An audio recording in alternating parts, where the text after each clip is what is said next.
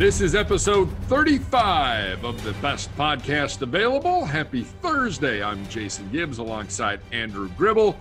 And the virtual off season just about coming to a conclusion here in the next 24 hours or so, Gribbs.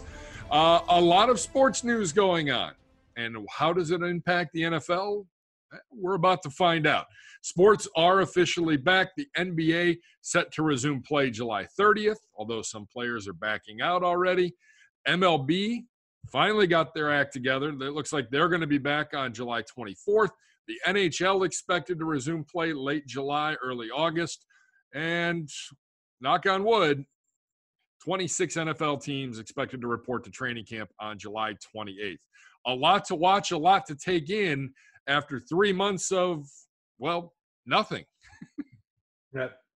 What's interesting, man, I think the, the the sport that's gotten the most coverage, I think, in what they're doing is the NBA, because I think they're they're the ones that are are going outside the box the most with this. They're they're trying to do the bubble thing, which is is probably it's it's a big challenge, and they've everyone's discussed this 115 page document that they came up with uh, in preserving the atmosphere. But even then, there's still going to be flaws in the system. But but like you mentioned, there's a couple prominent players that are have already announced that they're not going to be a part of this. I think the most recent one being Avery Bradley uh, of the Lakers. I mean, that's a key player on a team a lot of people can can believe uh, could win the championship, and I think his his reasons are good, and I, I think you, there's very little to fault in, in what he's de- in, in, why he's deciding to do this. So uh, it, it'll be interesting to see what it looks like as these players kind of return to their facilities and baseball's obviously going through a unique spring training because Florida and Arizona are kind of a, a mess right now with with cases. So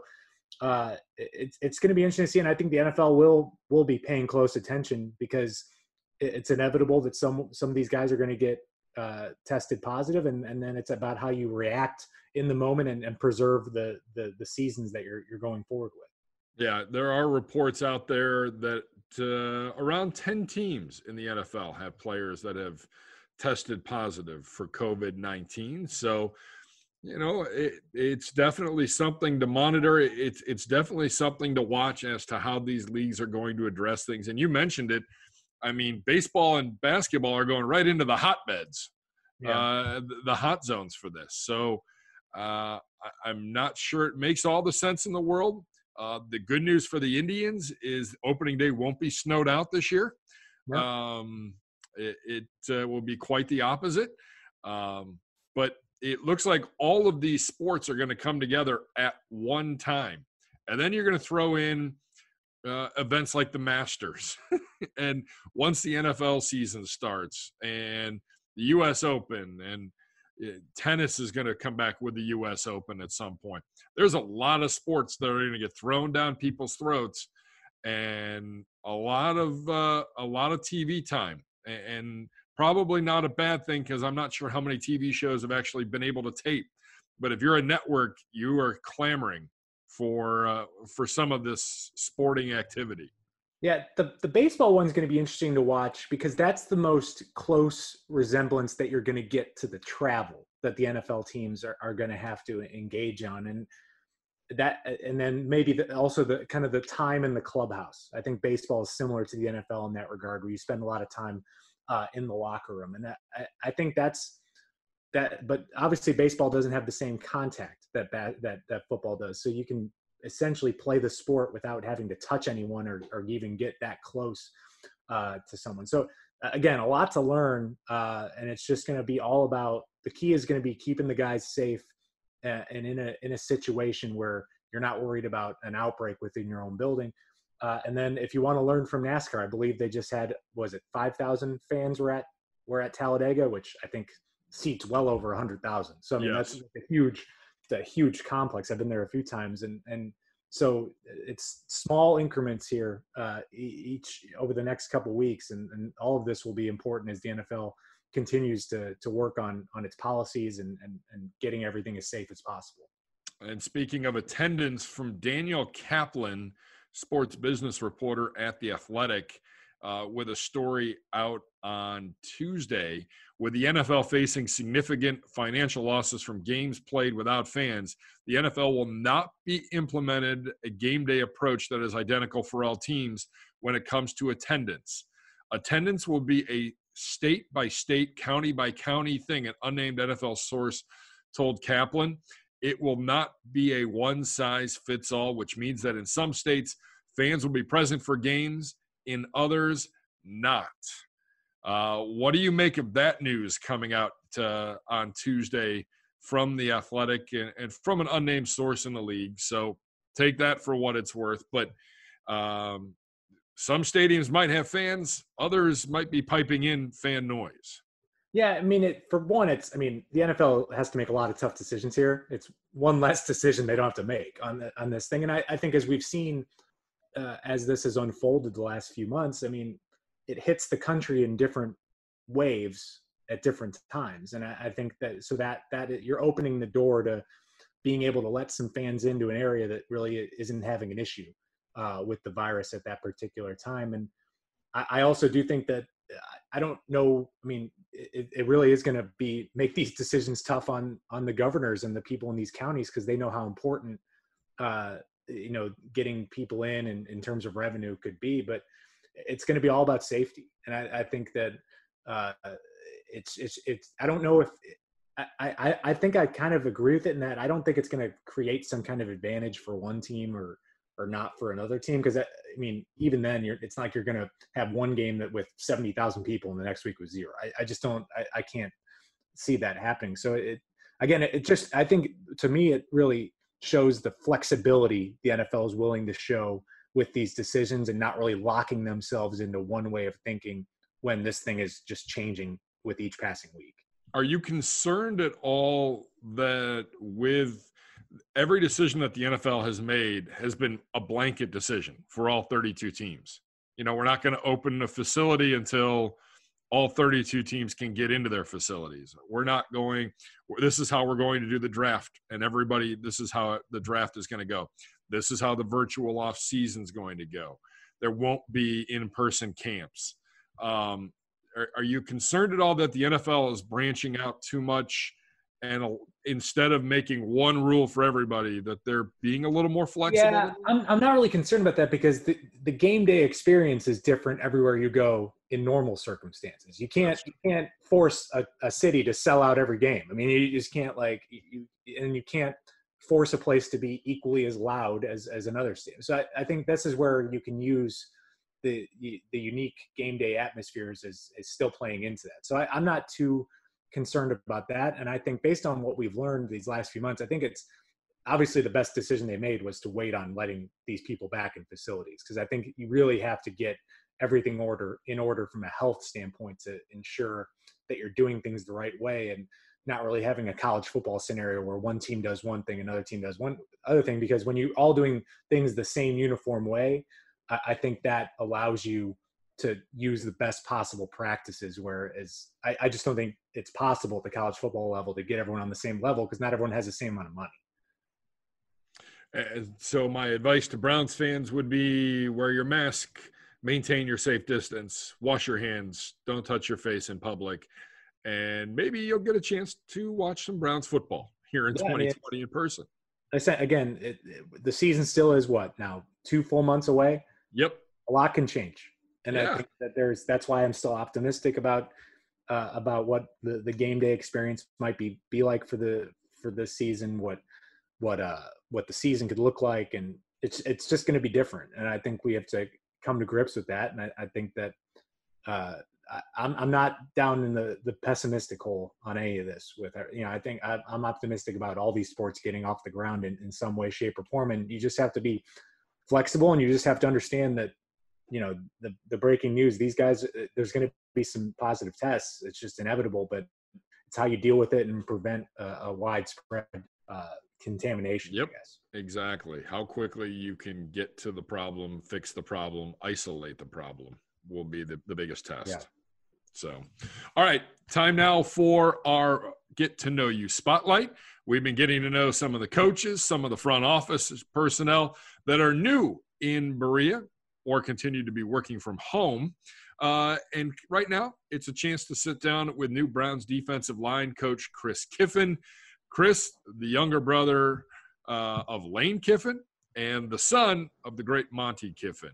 So, a lot of expertise. The guy has been around, he's seen quite a bit, and you're going to learn something or two in this interview. Have a watch and have a listen. And here on the best podcast available, as we get to know our new coaching staff and a lot of members of our new front office as well. Happy to be joined on this week's edition of the BPA by new defensive line coach Chris Kiffin. Coach, appreciate a few minutes of your time. Uh, we were just talking before we went on, and the, the work from home continues uh, even for you right now. And I think for a lot of the coaches, and you mentioned it, it's just a little bit easier with everything already all set up for you as opposed to trying to navigate the waters in Berea at the facility with everything going on there. Yeah, I think for me and I think for some of the assistants, it just kind of made sense. We're, we're still doing our Zoom meetings with the players and to be able to just keep our remote set up the same and not try to go to the office and set up a new one to basically do the same thing we're doing from home. So for us, it made sense, but I understand why uh, the head coach, general manager in there getting things and, getting a feel for how it needs to look come uh, training camp. And how much have you improved as a, a Zoom virtual instructor from the beginning of, of this to, to now? Um, I think we've all improved some, but I definitely have. Um, I mean, at first I had no idea what it was, and after a week, you know, my my wife, her family, all the in-laws thought how cool it was. We could go all get in on Zoom, and my kids were in here on it. So um, I think for everybody, it's kind of been an eye opener of what you can get done. But you know the different apps that we can hook up to to quiz these guys to test them. Um, there's a virtual whiteboard I use every day to draw plays and to teach schemes to the guys. So that part's been really smooth. So, but uh, just like anything, a little practice and practice doesn't make perfect; it makes better. So. I know when I talked to you a couple months ago, you had not really been able to meet many of the players, but what have you gotten to know about your group and, and what do you like about them from just the personality standpoint?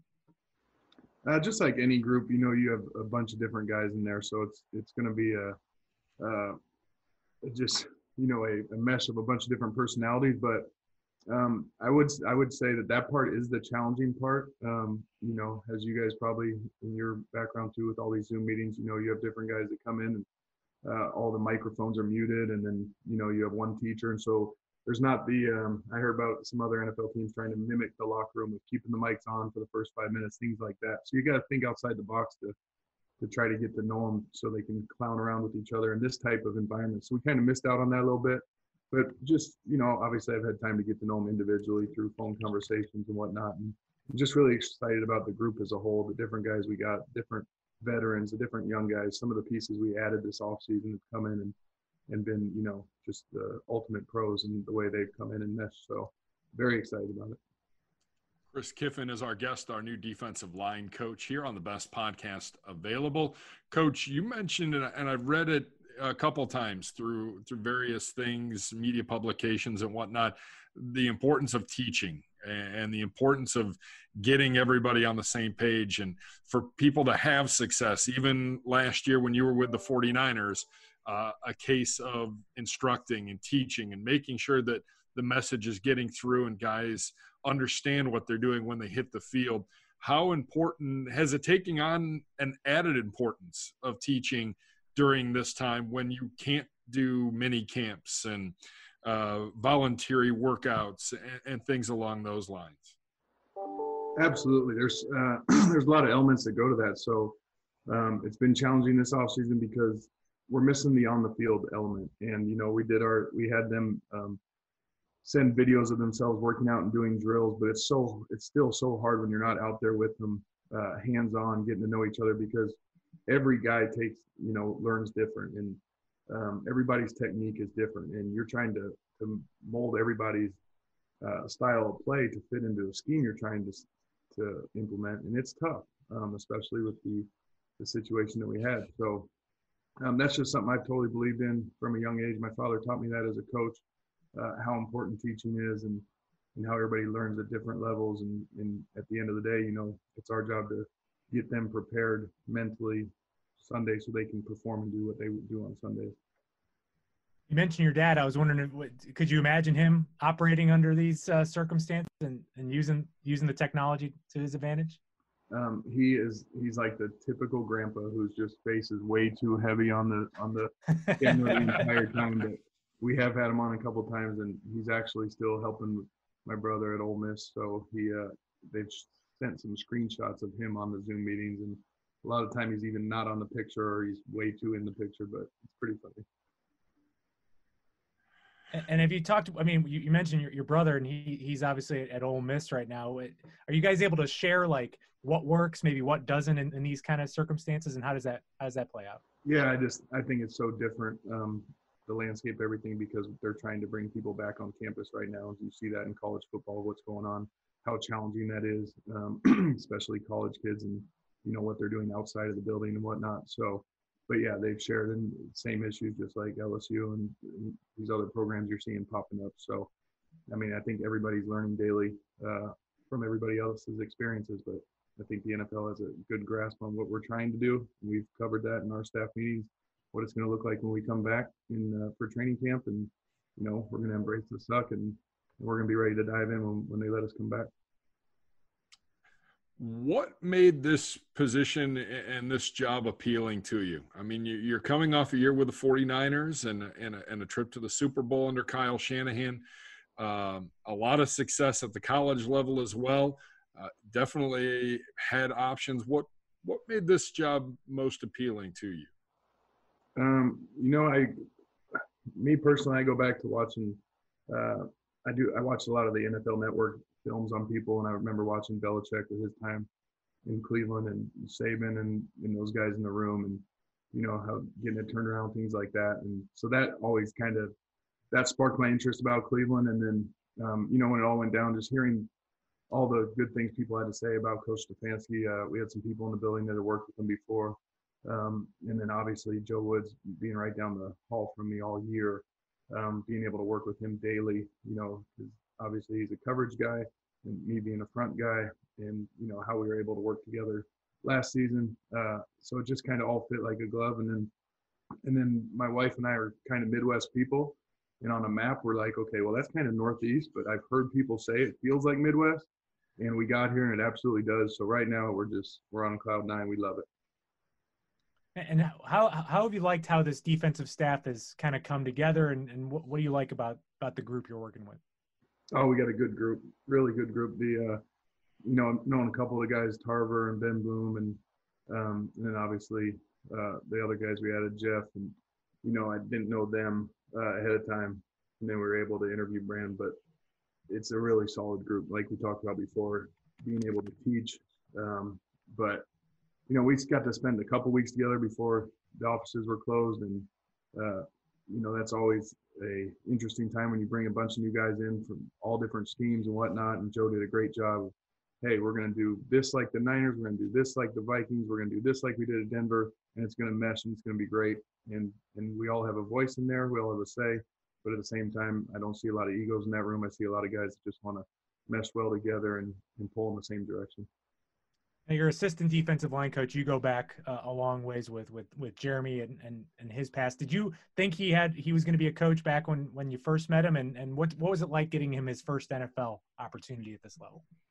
Uh, it was so interesting that you know how it came down because um, I was a graduate assistant at Ole Miss. He was still playing, and to see him and the and they had some really good players on that D line, Greg Hardy and Peria Jerry, and some guys that played in the NFL for a while. But and Jeremy was he you know he wasn't an NFL guy, but he was the hard worker, overachiever, did everything right, knew the scheme. Um, you know, he was the glue that kept that crazy group together. And then to see him, you know, we had we tried to get him down at Ole Miss a number of times because he was right up the street in Nashville, but his wife had a good job. He had a good job at a high school there, and then uh, he made his jump to Vanderbilt, um, you know, last season, and then you know, when when this came open, we were looking for the guy. He just was a perfect fit. Exactly we were looking for. Somebody who's hungry, wanted to get in, and somebody that I already knew um, has the right character, has the right work ethic. So it was a perfect fit for us. Coach, in 2013, the National Recruiter Recruiter of the Year, Scout.com. Uh, what do you look for in players, whether whether it was at the college level or at the pro level? What do you look for in a football player when uh, you're talking to him about free agency, whether you're going through the draft process. What are you looking for in guys, especially on the defensive line? I know it's the it's the simple answer, but the number one thing I always say to people that ask that is good football players. Like, and I'm, I'm not stepping on scouts' toes because I do believe in size speed ratio and speed and height and length and all that stuff. But at the end of the day, you can chase that in, you know forever and not get what you want if they're not a good football player.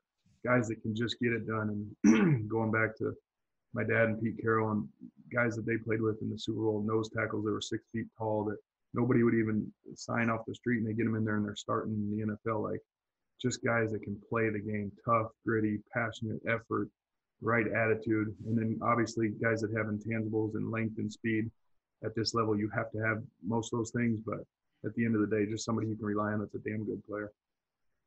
Now, looking at your group now, what what have you gotten to know about Myles Garrett now after seeing him from afar, and now now you get to to, to, to coach him? What have, what have you learned about him? Well, he's humble. Um, you know, he's eager to learn. He's motivated. He uh, he's got big goals for this this next season. I'm gonna keep those between me and him. But you know, he's just a guy that I'm really excited to coach. But um, the main thing for me walking in was how humble he was. You know, from afar, you never really know until you get to know somebody. Um, but he's a humble guy that just wants to work, and uh, obviously one of the most talented players in the league, one of the freakiest athletes we've seen at that position, and uh, you know he can still get better, and that's the crazy thing. So excited to get our hands on him and actually get on that field and work with him and see see how high we can help him go. And then another guy in your, your group that kind of has a unique experience, and, and that's Adrian Clayborn added to the team. I mean, what, what can a what can a veteran like that do to help a guy like Myles and, and really help your group overall? On my exit meeting yesterday with him, I told him, you know, we're so excited about a bunch of things, but your versatility, number one, like to be able to go inside on third down and be a great rusher, to be able to go inside when we're in a pinch and want to play fair defense, um, to back up at left end, at right end, and to get in the mix and just you know how much experience he has. And then when I was using the example before about the guys coming in and meshing right away, I'm talking about him like he's the ultimate pro. Uh, he just comes in, he works, he's consistent. Uh, not the most vocal guy in the room, but that's okay because the younger guys see what he's doing every day, how consistent he is, and that that speaks volumes. So super excited about him. He will have a big time role with us, and and uh, we'll, we'll see. Yeah, I would say too the the inside guys. Uh, you know, you, we go out and we get Billings in the off season, and then you've got a guy like Ogunjobi who quietly goes about his business and does his thing, and Sheldon Richardson who's seen a lot of success, done it all.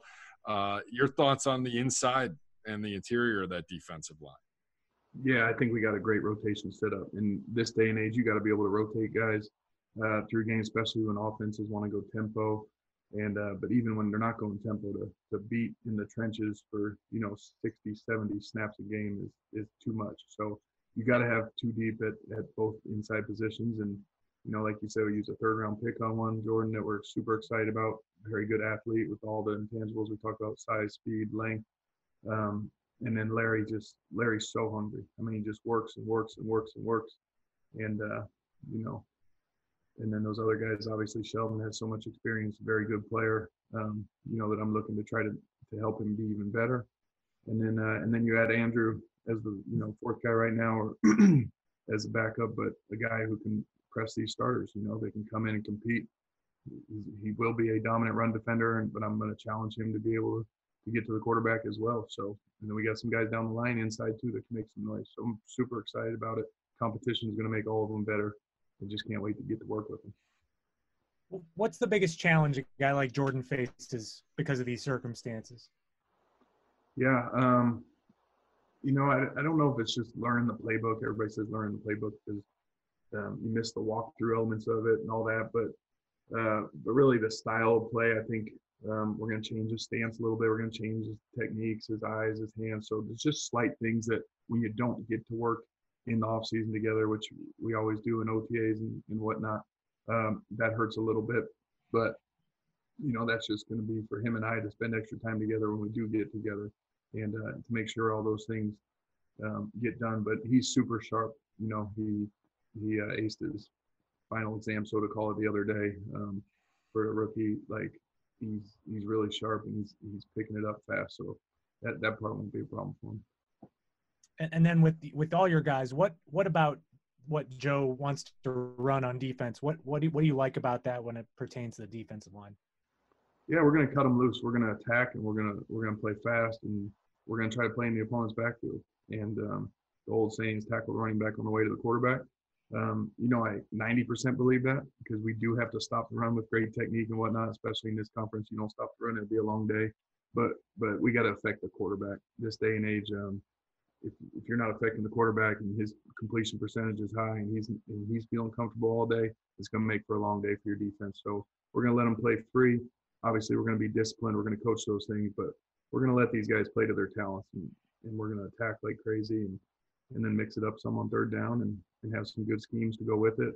And then and then what we have to do, it's our job as coaches to put our best guys in best position to win. So we got to find mismatches across the board up front, and we got to pick on their weak links every Sunday and and things like that. But uh, we're going to let them play.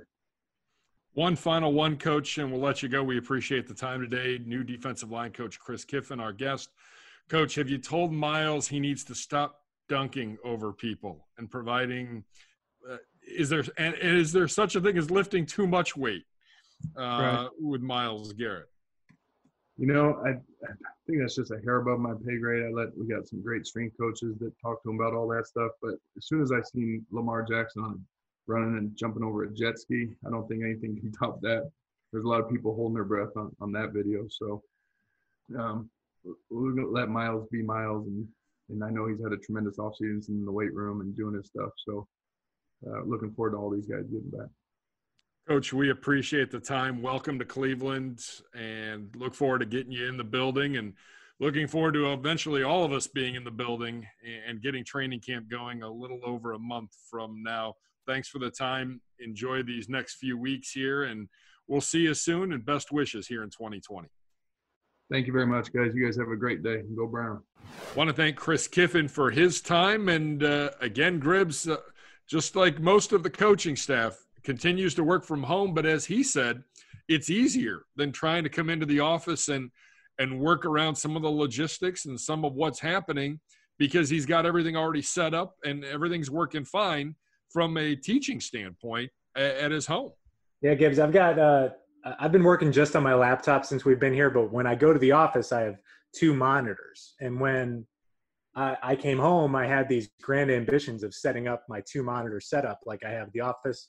Uh, it's still sitting on the floor uh, in my in, in, in, our third floor. So I, I am dreading that part of going back in the office and having to set up my station again. I'm hoping I can get some help from our IT staff when we get back there because I'm not good at that stuff. So I, I can understand why, why once you get something going at home and, and you figured out your circumstances, I, I, don't blame them for for not going in and and and, and trying to mess with what's been working, uh, especially once you figure it out. So that's that, that's good to hear, and I, I think that uh, it'll be it'll just be interesting once now once all these guys do get back how, how they adapt and because I still think your your normal way of meeting with the players is going to be different this year. I think they're going to you'll probably have to be as virtual as possible to just kind of avoid these situations where you're all crammed in a room together. Yeah, I. It's going to look very different from everything that we've been told, and Gribble and I haven't been back. We, I think it's 15 weeks now. We uh, we're we're on the verge of playing a whole season here uh, from home, so uh, it, it's going to be interesting to see other big takeaways from Chris Kiffin, who I thought was really good. And here's a guy with a lot of experience from the college level, but also has done it at the highest level in the National Football League. You know, taking taking control of that 49ers defensive line last year on their Super Bowl run. Yeah, you know, I, I like what what he had to say about Adrian Clayborn. I thought that was an interesting uh, thing. Not the biggest name signing the Browns made this offseason, but I think it's a valuable addition to the group because that the, the defensive line is like suddenly one of the more veteran groups on the entire team. And I, I think having someone with his level of experience can can really help and, and really fills the void you had uh, from last year when you really didn't have a reliable third down pass rusher on the team. So I think Clayborn's presence could be huge if he can continue to do what he's done these last few years in that role, which I think is best suited for him. Uh, that can make this defensive line very good and, like he said, very versatile. That he can play on the inside too. And and open things up for for Myles and, and Olivier and, and, and Sheldon and Larry out there. I mean, I think that can help uh, make that group uh, as good as people think it can be. I, also the big takeaway I had. I think he's pretty high on the rookies on the, in that defensive line room, uh, both the undrafted and the drafted. And I think you asked him a great question about you know the struggles of learning things. And uh, all indications are that the rookies have been on top of things. And yeah they're going to need a little extra time and they're going to need a little more hands-on work once they get to the building and once we get to training camp. But there's some guys that can make an impact in that defensive line room here in 2020 yeah and it goes along with i think what chad o'shea said last week with they're going to have a window to impress and if you don't impress during that window they're probably going to have to not move on but like focus on the guys that are going to be able to help this year it's not going to you're not going to have the same lead up time or, or same uh, ability to work through the mistakes that you did because you've got to maximize every bit of time you get with these guys on the field. And I, I think from from a defensive line perspective, I mean those guys get work during training camp. I mean on tech on fu- fundamentals, technique. I mean these guys are on the sled as much as anyone, and that's something you simply can't do uh, during this period. So I think for the defensive line especially, they need to get on the field and, and make the most of that time whenever they can. Yeah, nope. I, I would agree with that. I think it's also good that he has that relationship with Joe Woods. And we've talked about on the offensive side the guys that have a relationship with Kevin Stefanski uh, and some of the veteran coaches he's brought in. Chris Kiffin is a guy that knows quite a bit about this. And, you know, it, it, I found it interesting yesterday or the other day when we recorded with him, and he said, you know, the 49er defensive line was really good, but it's all about the teaching part. And once they figured out what we were trying to teach them and what we wanted them to do, the sky was the limit. He said the talent's there. And it's the same thing with our room, you know, with, with Myles and Olivier and Sheldon and, Ogunjobi and Clayborn and, and company. You know, is if, if they understood the off-season virtual off-season program and the teachings and they've got that down then we're really going to see these guys take the next step, especially Myles Garrett. It sounds like.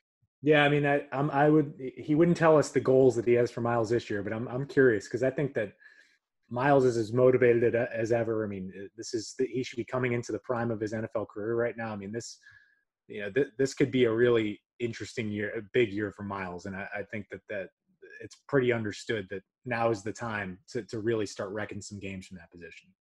Yeah, no question. And, and, again, the defensive line has gone from, you know, what we thought a year ago was a deep room to an even deeper room and, and a room that, eh, you know, you can't, yeah, I mean, you can't afford to lose a guy like Myles, but, and you really don't, I mean, you don't want injuries, but if there is an injury and in training camp, guys get injured, you do have some guys now behind them uh, behind those starters and those frontline guys that you have quite a bit of confidence in that can get the job done. Yeah, I think we we saw a lot from Chad Thomas last year. I think he's poised to to really help out as well. We don't talk a lot yep. about him, but I mean, you just need to you, you, need to be able to survive those things. And I, I think that the the line as constructed last year, it, it, wasn't able to do it. And I think that most defensive lines would not have been able to survive what happened to that group last year. But it really, I mean, the defense just was a mess at the end of last year. They couldn't stop anyone. That the Cardinals game was just the the one that was especially tough to watch. Uh, so you've just got to be able to survive. No one can usually survive like three injuries. You should be able to survive a couple though. Even if it is your best player, you got to be able to, to work around that. And uh, and, and be able to keep your defense at least stabilized from that. Point. Yeah, no question. And I, Kiffin was, you know, we're going to get after after the quarterback. We're going to rush. We're going to put pressure up the middle and around the ends. But he also made it clear you got to stop the run, and you got to stop the run in this division if you want to win football games and you want to go to the playoffs. So that will be something to watch as well. This run defense struggled definitely down the stretch, and injuries and absences were a big part of that. Final thoughts here. Uh, Dak Prescott signs his $31.4 million franchise tender. The two sides have until July 15th to work out a long term deal. Otherwise, they must wait until the end of the season. Gribs, the clock is ticking. What are the odds? What, what percentage would you put Dak Prescott signs a long term deal before July 15th?